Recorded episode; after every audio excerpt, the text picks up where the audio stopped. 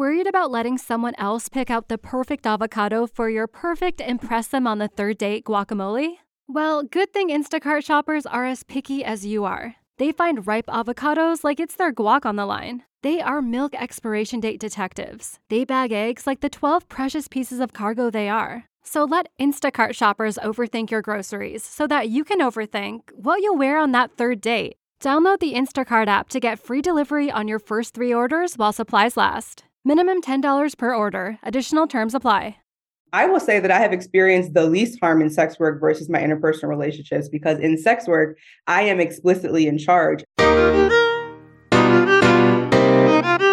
What's up, everyone? It's your boy, Danny LoPriore, and welcome to Off the Cuff. You might know me as the guy from the Basement Yard, Vine, the Low Priority podcast. And while I love to make people laugh, just know that I've struggled with my mental health for most of my life, just like many of you. Here on Off the Cuff, I will be talking with some of the most impactful influencers, athletes, celebrities, entrepreneurs, and mental health experts to have real, unapologetic conversations about mental health and breaking the stigma that surrounds it. This show is for you, and I'm so happy to have you here. Now, let's talk Off the Cuff.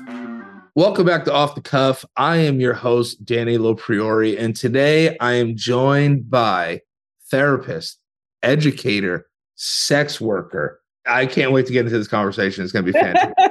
Raquel Savage, thank yes. you so much for coming on the show. Thank you for having me. I appreciate it. I'm happy to be here. Absolutely. Sex worker, obviously a term that has one of the most negative connotations in the world, right? Now, I think obviously it's a little more accepted, like a lot of things in the world today. But to actually openly call yourself a sex worker. Was that something that you had to think about, or were you just like, nah, I'm down with it? This is a part of my brand. This is what I'm going to go with. Like, where did you get the confidence to exude the sex worker? It's so funny because I got on Twitter in like 2013 and was just like tweeting anonymous like sex stuff. I like to talk about sex a lot. And so that's like how I started building my Twitter following. Yeah. And then I moved to Miami and I started selling pussy and I started talking about it on Twitter because I am someone who is authentically myself no matter what space I show up in.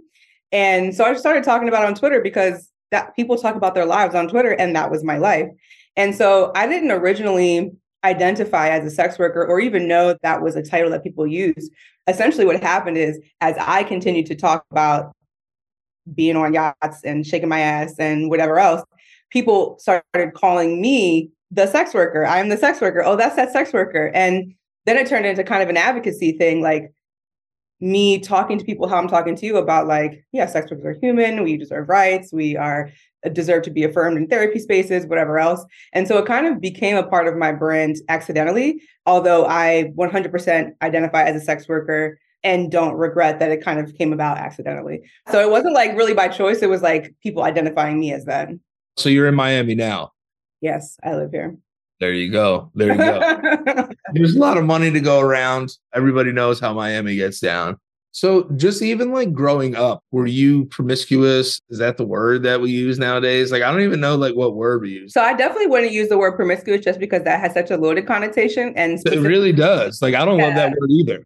No, and especially for women. So I would say that I was very free with my body. I was very horny all the time. Similar to how I kind of just said, I've always shown up in spaces authentically as myself. That's how I was when I was younger too. I'm trying to explore. I was the bitch at the sleepover, like, we should kiss each other, girls. I was the one at sleepovers being like, I would like to like taste pussy and like, let's see what that's like. That was naturally kind of just a part of who I was. And I think that also is what ultimately informed me becoming a sex worker. It was like I had graduated with my undergrad and I was trying to find a job. I couldn't find a job. So I was trying to figure out like what am I good at? What skills do I have? How could I monetize something quickly? And I was like, I know how to suck dick. So let's see what the vibes are. And it just kind of went from there. So yeah, I've always been very free with my body. I've always had a lot of confidence. I've always felt that my autonomy is central to who I am and that pleasure is something that I deserve and am good at giving. The next question that I have though is there are like some dangers, right, with sex working, right? What do you do to like make sure you're in the safest positions like at all times? Dudes are weirdos. Dudes have fantasies of like kidnapping women or hitting women. I'm just going to go out there and say it, killing women. I almost compare it to like a Uber ride, right? You think you pay for it, right? So you could treat that person like shit. And in the meantime, it's that person's personal car. Right. You know what I'm saying? Yeah. So, on one hand, yes. On the other hand, no. And I'll tell you both. It's so interesting because men are creepy. Men are fucking scary and violent. Yes. And the thing is, the majority of people who engage or have any proximity with men are navigating this exact same question, whether they're sex workers or not, right? For sure. The majority of us experience harm in our interpersonal relationships, like our boyfriends, our uncles, our dads, our bosses.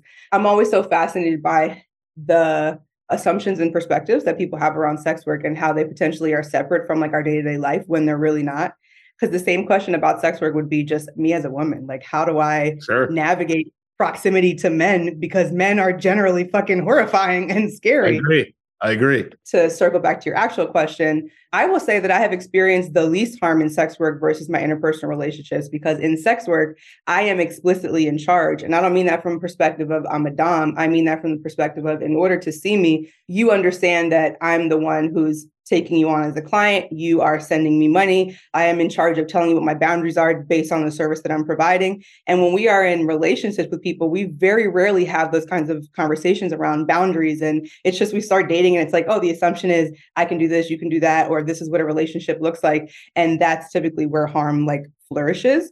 So the most harm that I've experienced by men has been in my personal life, not in sex work at all. I want to also very explicitly say that my experience in sex work has been one that is very privileged. And I have had the capacity to vet my clients and the majority of my clients have been like celebrities and athletes also so they have public platforms. If they were to do something then there's like a whole other kind of accountability system set in. Right. Whereas the average sex worker is like a street-based sex worker who doesn't have that same privilege. And there are higher risks in terms of engaging in that kind of work. But i want to be specific to say that it's not because sex work is inherently dangerous. It's because men are fucking dangerous. Patriarchy is dangerous. And the hatred of women and sex workers is what makes it dangerous. So my next question is how many NDAs have you signed in your life? You want to know something funny? I have made them sign more NDAs than they've made me because men are stupid. Part of my brand is that I'm the boss. So I'm not going to be building my platform on, oh, I've fucked this person. I went to this person's house. I would never do that. But it's easy to see how women are able to do that because men don't be asking for fucking NDAs. They're dummies. I have literally been like, I'm going to get you to sign this because I don't want you to talk shit because men, it's men, you know, it's wow. Wow. All right. So let's start rattling names off. No, I'm just kidding. Uh. but my next question is just to stay on like the topic of dudes, right? Do you think that a lot of men confuse like chivalry and almost like domination, like at the same time? Every guy says they want like an old school wife, right? A cooker, a cleaner, a shusher, you know what I mean? Uh, a mother and all that stuff. But that time is like long gone. People have to get with the times. But do you see like a direct link with like chivalry and like almost like sexism? It's almost like they kind of go hand in hand.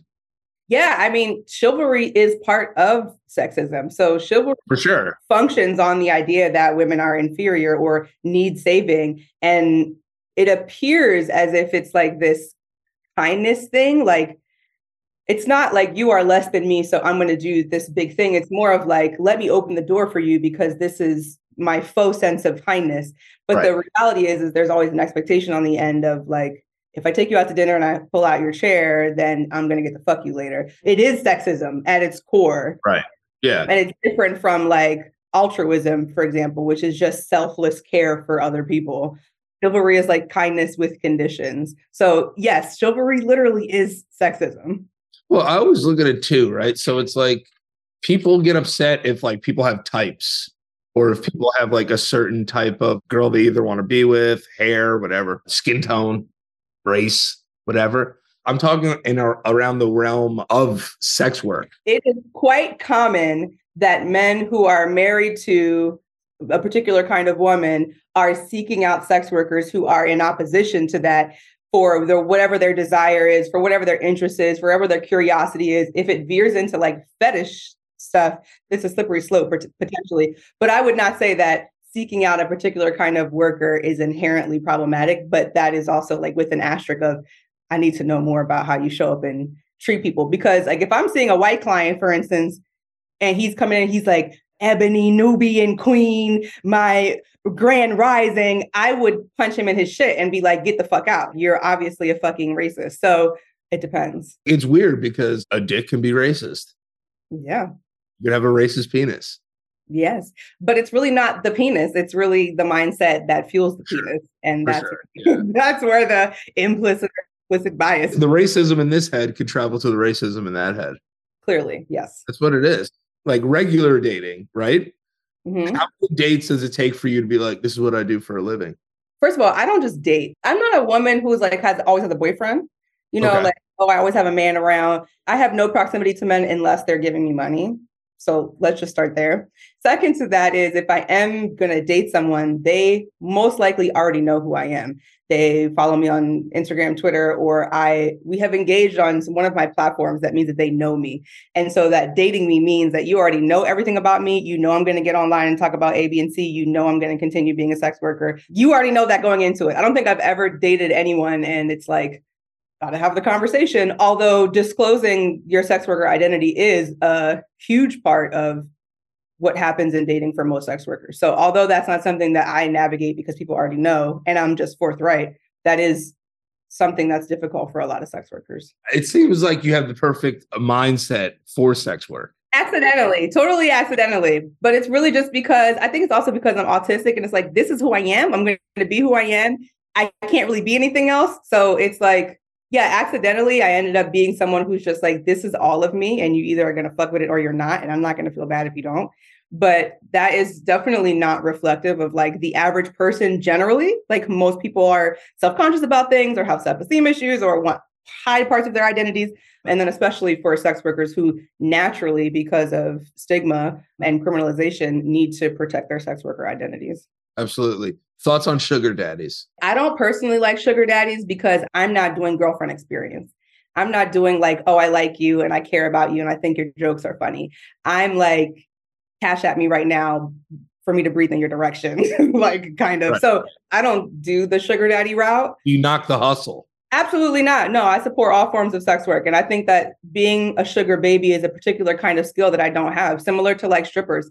They know how to like finesse and sweet talk and like make you think that they're, they love you and all the shit. And I don't have that skill. So I could not, I can't do that kind of work. All right. So walk me through it, right? So so and so, right? Just had a, a great game or whatever. And they'll text you and be like, yo, what's good? In gala right now. Come through. Now, is that going to be followed with a cash app request? Or do like sometimes you just kind of go and like see the vibe? I never just go and see a vibe. No, never. I'm not a go and see a vibe bitch. That's not my ministry. And this is also why there is a large like community of clients that I'll never have because there are some clients who you go and you vibe with them for free and then they end up being extremely generous. And so it is worth it. And that's why like sugar babies do end up cashing out. But I just don't even want to waste my time. I don't want to potentially go and laugh at a man's joke for an hour and then I get nothing out of it. Like I get nothing out of interacting with men. So it's give me my fucking money, run me my fucking check. So Yeah, no, you got to get the bag. so if I get a pull up text, I don't even normally have to say anything. They already know, oh, I just zelled you or I just cash apped you. They know that because I have them well trained. So How do you set a rate? it's a good question. I mean, similar to any other market, you know, you see what other kind of similar people in your area are doing. You based on your skills, based on your history in the industry. So like it was just spring break in Miami, right? Does the Mhm. rate go up or does it stay the same? I just have my flat. This is what I have to leave my house. And that's that. Look at But that. that has obviously gone up over the years. And that number is also informed by like who I am and my skill set and my uh what is the word? Discretion and you Yeah. know, all of that. Like white women get way fucking more money than me, for instance, or I get more money than perhaps like a street-based sex worker. So like rates vary, and they also de- vary depending on like survival as well. You know, if if you really need fifty dollars for something, then you go and engage in a service for fifty dollars. So it just depends on like where you're at. Yeah, I think if this country legalized prostitution and sex work, uh-huh. you know, decriminalized, yeah, I think we'd be out of a lot of that, uh, whatever trillions of dollars of debt that we're in. They started with weed, which is nice, but it's still not legal everywhere. But also, I think part of the issue is if they legalize it, they will be able to monetize it in some capacity. But sex workers don't want legalization. Sex workers want decriminalization, which means there are no laws, period, that the government cannot be involved in anything that we do. So I think if there was legalization, there absolutely could be a way to to benefit the government. but we pussy tax. Correct. We want full decriminalization. You are not a part of it at all. Now, when it comes to certain situations, like have you ever just been like, nah, I'm good and gave a refund? First of all, I would never give a refund. Once I leave my house, the money is mine. First of all, once, once it hits my account, the money is mine. So I'm not refunding it ever. But there's never been a time when I've shown up and like something has happened and I've been like, oh my God, this is, yeah, no, I don't think it's ever happened. But that's also because I do a good job of like vetting people first to make sure that we're on the same page, even if it is on some weird shit that I'm I'm aligned with the weird shit. Right, right. Yeah, yeah. I think the word weird gets a negative connotation too. you know what I mean? Like the dude wants it to is, walk out of there with, you know, with a strap on on his chin. Like let him do whatever he wants. You know, it's more likely that that I would walk out with a strap on. So there's that. That's the thing. Do you think that ego plays any part in sex work? In terms of what?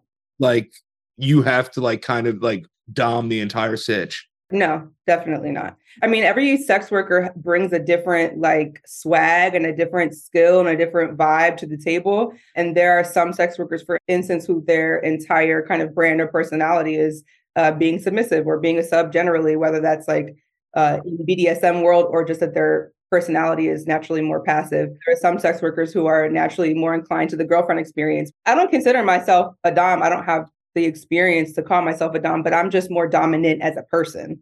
And there's a distinction there that I think men very often get confused because they believe because they are dominant as a person, which that's even questionable. But if they're dominant as a person, that means that they're a dom, which is not the same thing. A dom is a particular set of skills. So yeah, I'm just dominant. So it's going to go my way because that's how things go. And that's what I do. That's my life.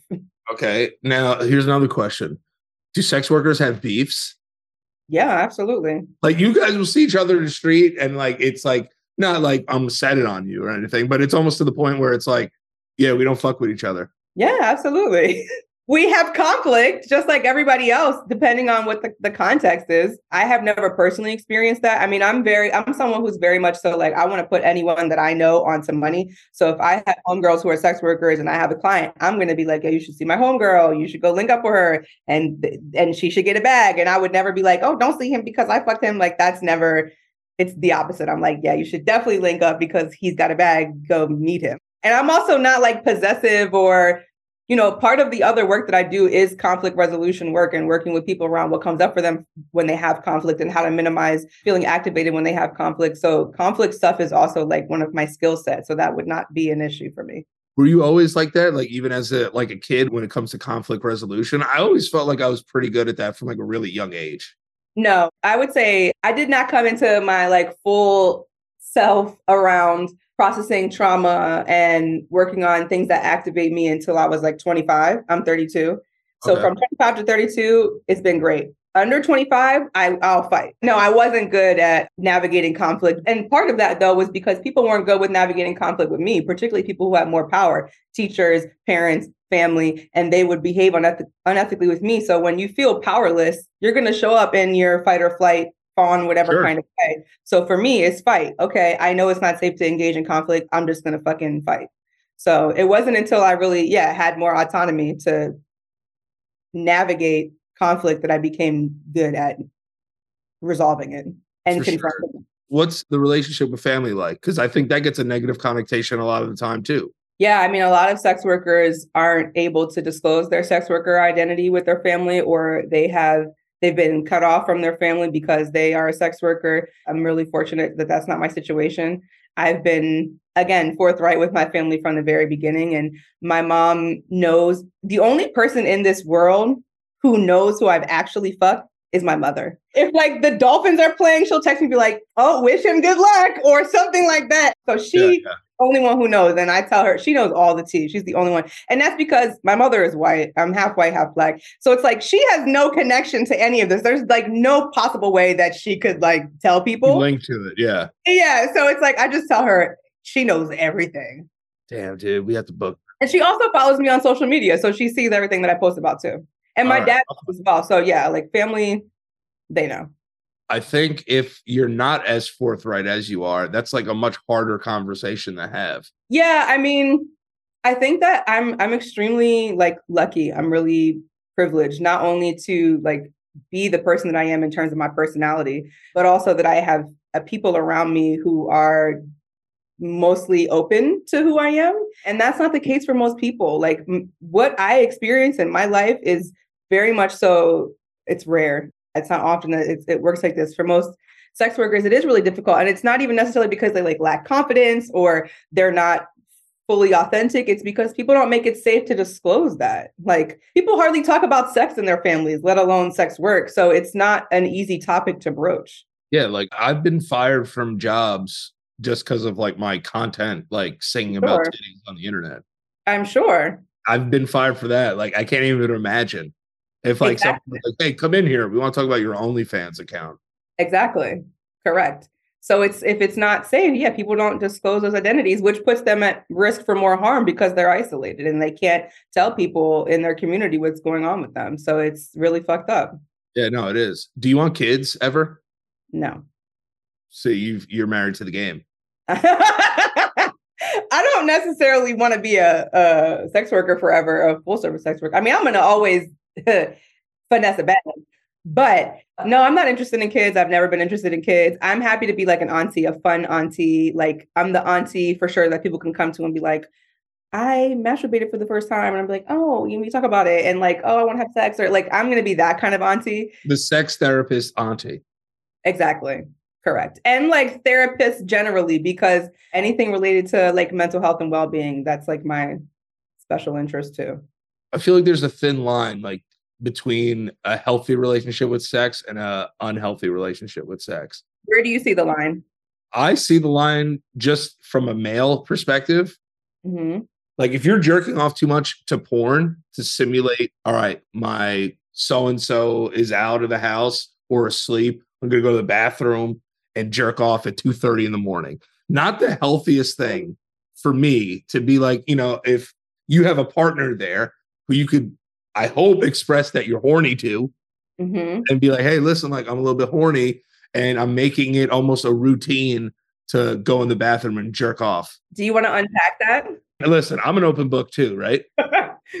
so what about jerking off in the bathroom at 2 30 a.m. is potentially problematic? What I think is problematic about it is if you have to feel this sense of this is something that I could share with my partner. Like I could, I should be able to share with my partner, like I want to fuck, or like I'm horny, and then also be able to deal with, motherfucker, I'm tired. I have work tomorrow. Yes. What would be some barriers to someone saying to the partner, I want to fuck? Like, why might someone choose to go jerk off rather than say to their partner, I want to fuck? A lot of it has to do with male toxicity. And the reason I'm going to tell you this is why men don't like to hear no, especially from their partner. Mm-hmm. Who wants to hear no from their partner? Nobody. Because mm-hmm. you're like, oh, like you're the only person I'm supposed to have sex with. So like I want to have sex with you and you don't want to have sex with me. Fine, I'm gonna go fucking jerk off then. Yeah, it's like hurtful. That's mm-hmm. what it is. And so then in this scenario, is the problem the jerking off to porn, or is the problem an issue with ego, a rejection problem, self-esteem, patriarchy, ownership kind of stuff, possessive stuff, misogyny? See, I think it's all encompassing though. When it comes to certain things, your ego can be driven to all aspects of your life. Like your ego just doesn't start with sticking your chest out. Yeah. It can be sticking your dick out too. Look at back in the day. The guy who fucked the most girls was the coolest the girl who fucked the most dude was a slut whore in a negative way. Mm-hmm. You know, so it even starts with that. So now you think that you're the king of your household and, you know, you walk around like King Midas and everything you touch turns to gold. And when your dick gets hard, in your mind, you're like, this is my woman who should service my dick. That's the problem. So if I were the therapist of this person and this person came in to see me, likely they would say my problem is with porn because that's how Uh, so many people are beginning to think about their problems around sexuality is oh sure. it's, it's porn it's porn. Porn is the problem. I have a porn addiction. I can't stop doing this thing. And then when we start to unpack and i hear more then we get to what you just said. And the problem is not actually the porn and the problem's not even the jerking off. The problem is you believe you should have access at any time to your partner. So let's talk about that so it's yeah. always interesting for me to hear people talk about these kinds of things, especially with like the porn addiction stuff, because very rarely is it actually a dependence on porn. Most often it's shame, stigma, patriarchy, misogyny, all of these other things that need to be unpacked. And it's not even about the porn. For sure. But I legitimately have friends who can't come during regular sex. I would love to talk to them. I have two friends that I know just immediately yes. that not climax during sex, but can only climax while watching porn? I would love to talk to them because, again, it is very often that people then put the blame onto porn and to bl- put their their the blame onto like their masturbation or that kind of make, make it into a problem when there are other things that are going on. So at face value i absolutely would not say that the problem there is porn. I would need to hear more because most likely there's something else going on. The accessibility of porn of whatever you want to see. Like if you want to like see a chick get smacked in the face, it's right there. You want to see a chick get peed on, you can see it. You want to yeah. see a chick get choked, you can watch anything you want. Absolutely. And then if that's something that you're really into, I don't knock it. But a lot of times people feel that shame, like they can't express that 100% their partner because they're going to be like, you're a fucking weirdo. Yes. And so in this instance, the problem is shame, not the porn. It's the shame. So we work through the shame. We identify the shame piece. Exactly. Game of Thrones. Game of Thrones. I had a friend once tell me, I want to like talk more in the bedroom. And I was like, then fucking just do it you know, and then just have the conversation afterwards. Well, how do you embody that? Because it sounds like you are similar to me, where you just show up and you just do what the fuck you're going to do, and the consequences come after. So, yes. similarly for you, if you're in a sexual situation and you want to say a thing, what in you allows you to just do it without any thought about, oh, how it might look or how it might sound, or I'm going to feel stupid or this is embarrassing? Life is too short, you know, to not scratch that itch in a safe way, scratch that itch. My thing is, I don't judge anybody until you kill someone, right? Unjustifiably. And then you do some shit with kids. Those are like my two big things. Yeah. And there's a lot between nothing and that. yes. Free rein. I treat people how I'd want them to treat me. I'm a face value guy. If you don't like me, it's whatever. I have enough friends. Yeah. Even what translates from like just who I am as a person, like to the bedroom to like answer your question is I've always been like that. I feel that somebody would expect that from me from knowing me when we get to the bedroom. Right. They already know what's up based on your personality. Yeah, yeah. yeah there's nothing lost in translation. Like I'm not gonna be like real quiet and then just like, yeah, it's fucking don't get the fuck over there. You know what I mean? Like, you know, it's gonna be like, oh, like that came out of nowhere. Like, like someone's gonna be like, all right, that's what I fully expected this guy talks, you know, like that's what this guy like talks about. Do you, you know? think that you could teach that skill or embodying that to one of your friends? I think I could, but like you said, I think it it starts at a more deep rooted. It really goes so deep. Like Freud was so fucking like on his shit, which is like so kind of crazy. Because like, listen, like if you were being expressive as a kid, right? And your mom like told you to like shut the fuck up, Mm-hmm. Like that could follow you all the way to like how when you're in bed, like, oh, like I'm not gonna say anything. Yeah. You know I mean? Like, dude you'd be like, yo, like I don't moan in bed, bro. Like I'm not doing that. Like I'm a thug when I fuck. I'm like, yo, I'm a fucking I'm screaming, dude. you know what I mean? Like I'm whatever is coming to my body is happening. You're just gonna take it or leave it. That's it yeah, we are probably two lucky people to be able to embody our true selves without much fear because that's not the experience of most people. Most people really are full of so, so, so much shame. Yeah. And, you know, it's like, I feel the one place where you shouldn't be anxious and you shouldn't be in your own head is sex. It would be nice if that was not the case. Yes. You know, like a lot of people are just like, and I'm not talking about like people with, with sex trauma. I'm just talking about people who are just naturally anxious. Yeah. You know what I mean? They're, am I sucking his dick right? Am I eating her pussy correctly? Like, is she even gonna come? Like, this what? I, yo, bro, just go for it. Like, I, I've told so many of my friends, like, this has worked for me, or I've heard that it's worked for someone else. You know, like, just go for it. This is exactly why when people do come to me with sex related issues, they think that it's going to be like, oh, teach me how to do this thing. And really, it's like, no, let's unpack all of the trauma and stress and shame and stigma and what were the messages you got as a child and what religious trauma do you have? Like, that's all that's there. And then we can talk about how to suck dick. But before that, we really can't because you have all of right. this that needs to be unpacked and resolved first. Absolutely. We're going to switch it up a little bit. Can you tell me about Zepp? Yeah. Absolutely. So I'm also a therapist and I do trauma work with all kinds of clients, but predominantly Black and Brown folks, queer and trans folks, and sex workers. And after I graduated with my master's in, I think it was like 2017 in counseling. I decided that I really didn't want to go work at a regular, like fucking therapy place. I haven't worked a regular person job in 10 years. At that point, it had to have been like five years. And so when I graduated, I was like, I don't want to just go work at a place where I'm seeing like fucking white straight people talk about, I don't know what white people straight, I don't know what they talk about, but I don't want to fucking deal with that as a therapist. So I was like, I'm not going to start working until I'm able to open up my own center where I'm able to serve my community and the things that are important and passionate, like I'm passionate about. So I started Zepp Wellness, which is a nonprofit, and we offer free mental health and healing services to Black and Brown folks, queer and trans folks, and sex workers. And we also offer rent relief funds for Black trans women sex workers. And we also have the Equitable Care Certification, which is a training for clinicians and therapists to learn how to work with sex workers as therapy clients. So we do a lot of things, but it's all related to mental health. I love it.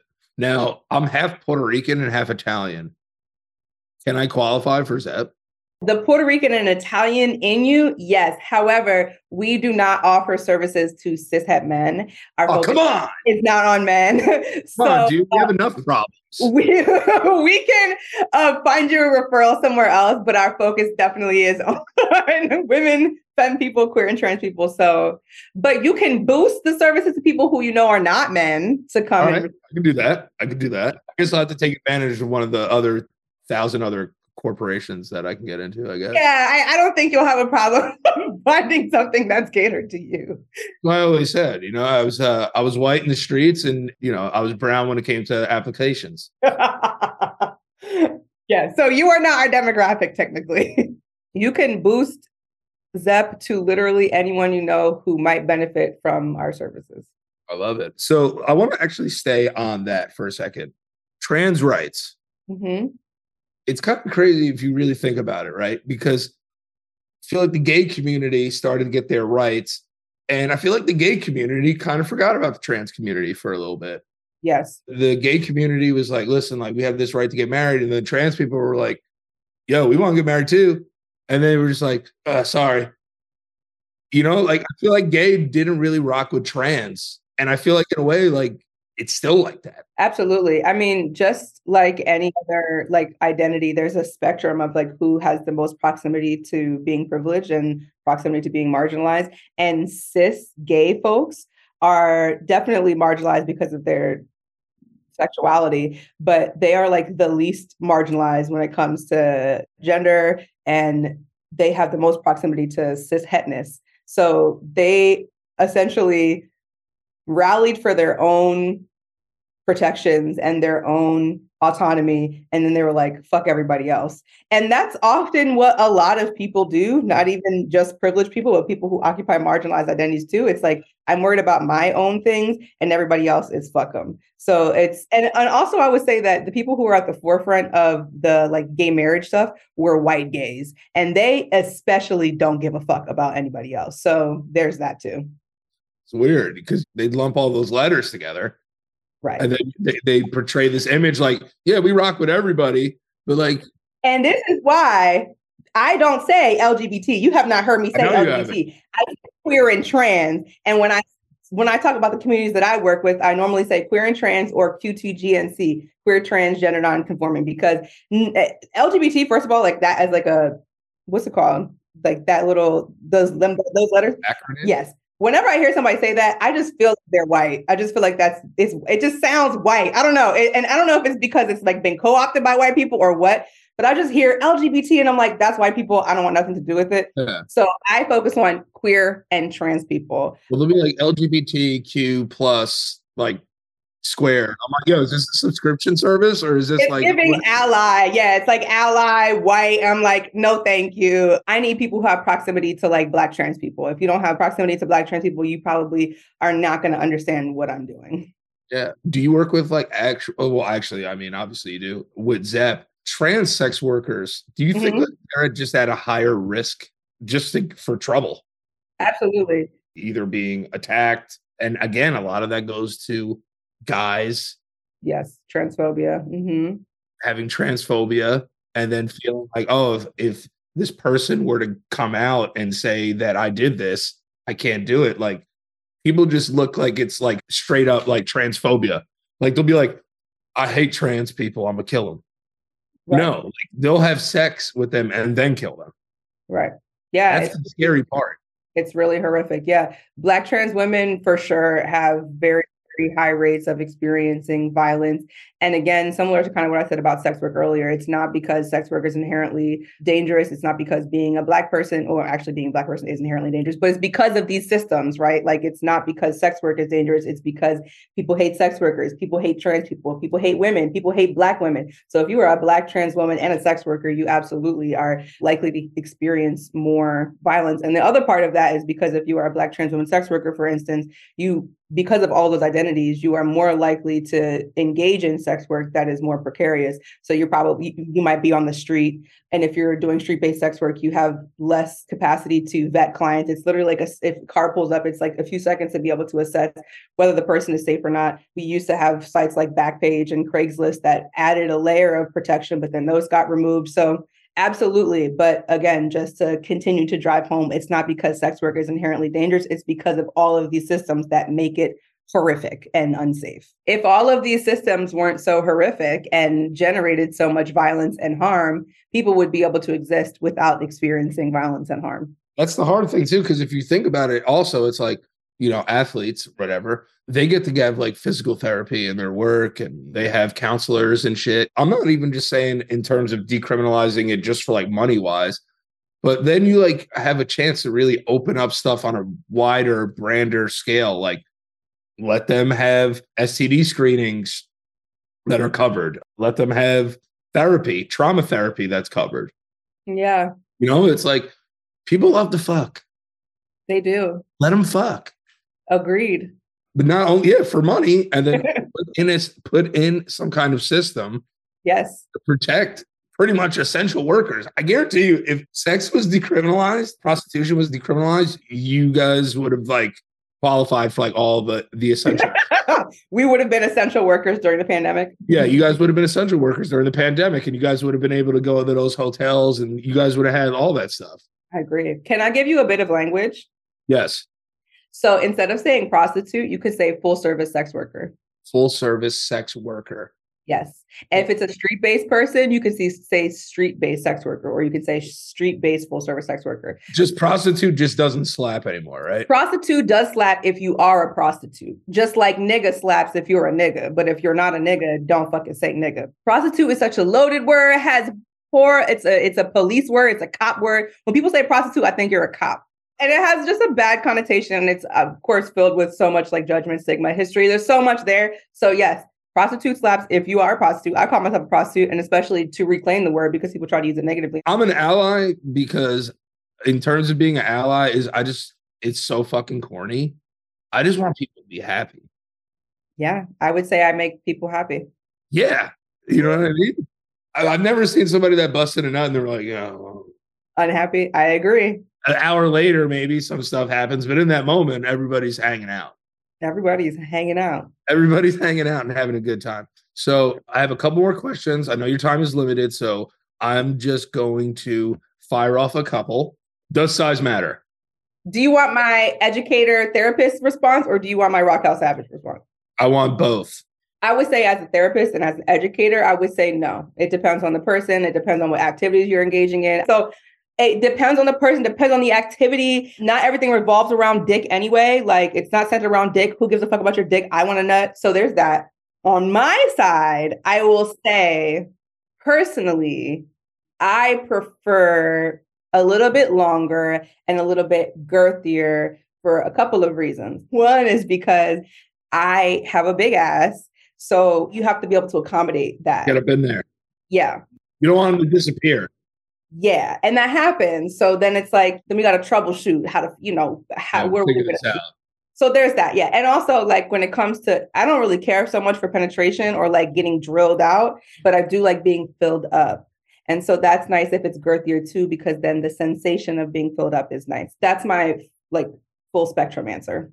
Okay. I like small dicks too because I appreciate a small dick.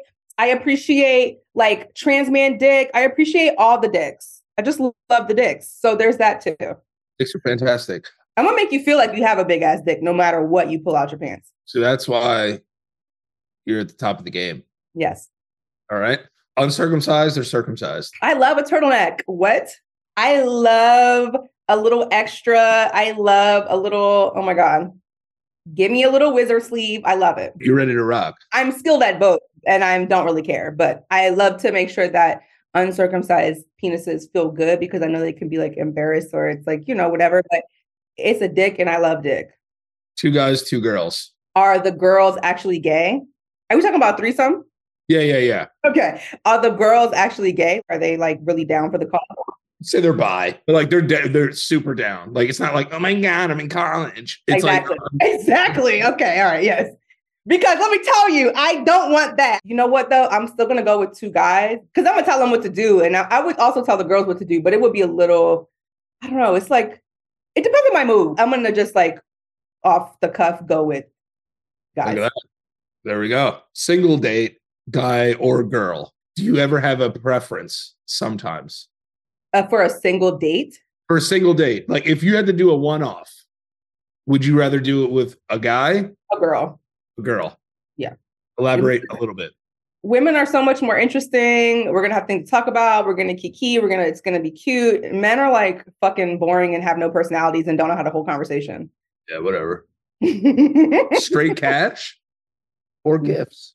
No cash. I don't want gifts. I'm not a gifts bitch.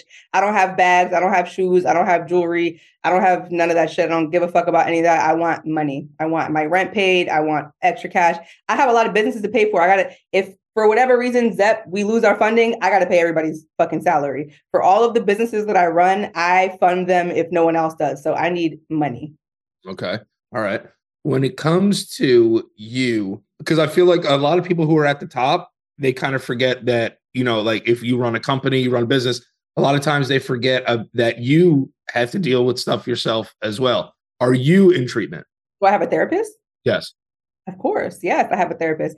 I mean, I've been in therapy on and off my entire life, but I've had the therapist that I have now for the past like six or seven years. And we've been doing EMDR trauma work, which I also facilitate for that entire time. And it has changed my life. And I love her to death. And absolutely, I have a therapist. Yes. Because like sometimes it'd be like, yo, like I love the show that you do. I was like, you guys know I'm in treatment like twice a week at least. Yeah, no, therapy. I'm in therapy. I'm a therapist who has a therapist. Okay. Marriage, yay or nay? To a man, Whoever. to a man, I'm probably going to say no. And here's why. I am not a wife type bitch. And I, when I say this, okay, I want to say I don't know a man who would want to marry me. And I don't mean that because I'm not a bad bitch. I mean that because I'm not the bitch who's going to be rubbing your back and, oh, what do you want to eat? And let me clean your clothes and rah, rah, rah. So Ego too, though. I'm not doing that. Yeah. I'm not. So I'm to say no. Now, if it was a man who was like non monogamous and he's rich and he's like, you can do whatever you want, I'm to help you fund all your businesses and he's, you know, fine and he's funny, I would marry that. Yeah, I would marry him. But it can't be, yeah, you, yeah, I'm not, not traditional marriage.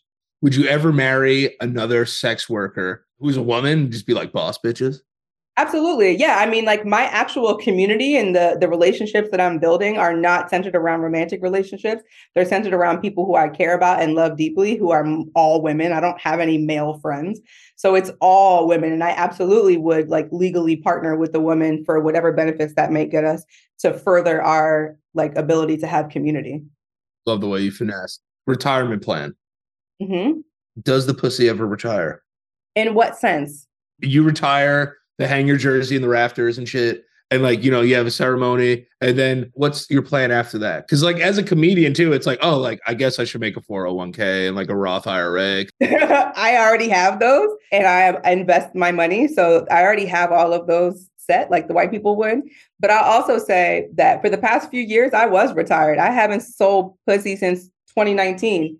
So technically, I am in retirement and like dabbling coming out of retirement currently. I am in my comeback season because I just moved back to Miami. So I was in Vegas for the past two years and I just was like chilling and now I'm back in Miami and the money is the money.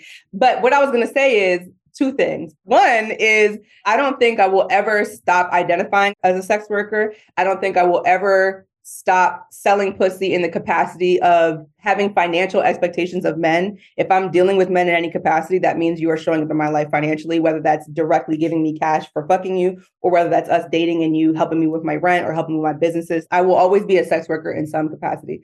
The other thing is, I want to say this because it's important for listeners sex workers, like comedians, don't need retirement plans. We're cool if we sell pussy till we fucking die. Yep. It's fine if a sex worker is selling pussy at fucking 70 because this is a career, this is a job, this is something that people do for survival. So it's totally fine if there is no fucking backup plan, if there is no plan B. It's okay if your only thing that you do is sell pussy, even if you're a street based worker and you're just hustling for the money that you can to pay for your rent or to feed your kids. So that's like two sides of my answer. Well, we're gonna wrap it up there because those were absolute bars. Before we leave, I have the last question I ask everybody. Get it real quick. Are you happy today? I am. I really am so happy because I just moved back to South Florida last month, and South Florida really is like my home. Like I touched down and I felt like in my soul, I'm back home. And it's not only because there's like money here, but it's also because I love the water. I love being in like at the beach. I live currently where I can see the bay and the ocean. I feel really blessed with like my housing and just the lifestyle that I have. So absolutely I am really really happy currently. Are you? I am happy. Thank you so much. You're like the third person to ask me that. So I really appreciate that. Yeah, reciprocity. Can I call you Miss Savage? You can call me King Savage. King Savage. Listen, King Savage, thank you so much for coming on the show. Where can everybody find you on the internet? Info about Zepp, plug whatever you want, no pun intended. And let's just keep it rocking. Yeah. So you could follow me on Twitter, Raquel underscore Savage. That's R A Q U E L. On Instagram, Raquel Savage. You can follow Zepp Wellness at Z like zebra, E P P, and that's like P like Peter. Zepp Wellness on Instagram and Twitter, and our website is also Zepp Wellness. I also have a production company, Kink Media Group, where I've produced like different kinds of podcasts and web series. You can follow that. I have Cunt Productions, that's CVNT, and that's an adult porn production company. You can follow that. Just Google it. And I also have the Equitable Care Certification, which is our certification for therapists to learn how to work with sex workers. Same thing, Google Equitable Care Certification. And you can follow my OnlyFans and give me money, onlyfans.com slash Raquel Savage or paypal.me slash Raquel Savage, and just send me all of the coin. And you can make donations to literally any of my businesses if you want to support them.